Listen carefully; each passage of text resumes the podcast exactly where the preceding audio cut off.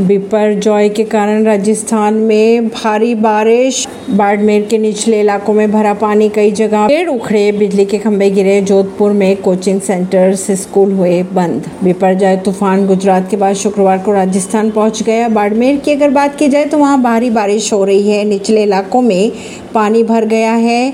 जालोर में भी red alert जारी कर दिया है। यहाँ तेज हवाओं के साथ बारिश हो रही है। जालोर में सुबह से ही बारिश हो रही है। इधर जैसलमेर में भी आंधी और बारिश जारी है। बाड़मेर और सिरोही में तेज हवाओं की वजह से पेड़ और पोल गिर गए।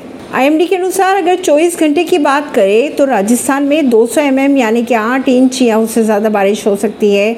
मौसम विभाग के अनुसार राजस्थान में तूफ़ान 16, 17 और 18 जून को एक्टिव रहेगा। बॉर्डर से भी पाँच गाँव से 5000 लोगों को निकाला गया। बाड़मेर कलेक्टर के अनुसार आने वाले 36 घंटे अहम होंगे। पाकिस्तान बॉर्डर से सटे पाँच गाँव से लगभग 5000 लोगों को सुरक्षित स्थानों पर पहुँचाया गया। वहीं अगर परीक्षाओं की बात करें तो परीक्षा स्थगित कर दी गई है। दो दिन के लिए ट्रेनें भी रद्द कर दी गई है। ऐसी ही खबरों को जानने के लिए जुड़े रहिए जनता सरिश्ता पॉडकास्ट से। परवीन दिल्ली से।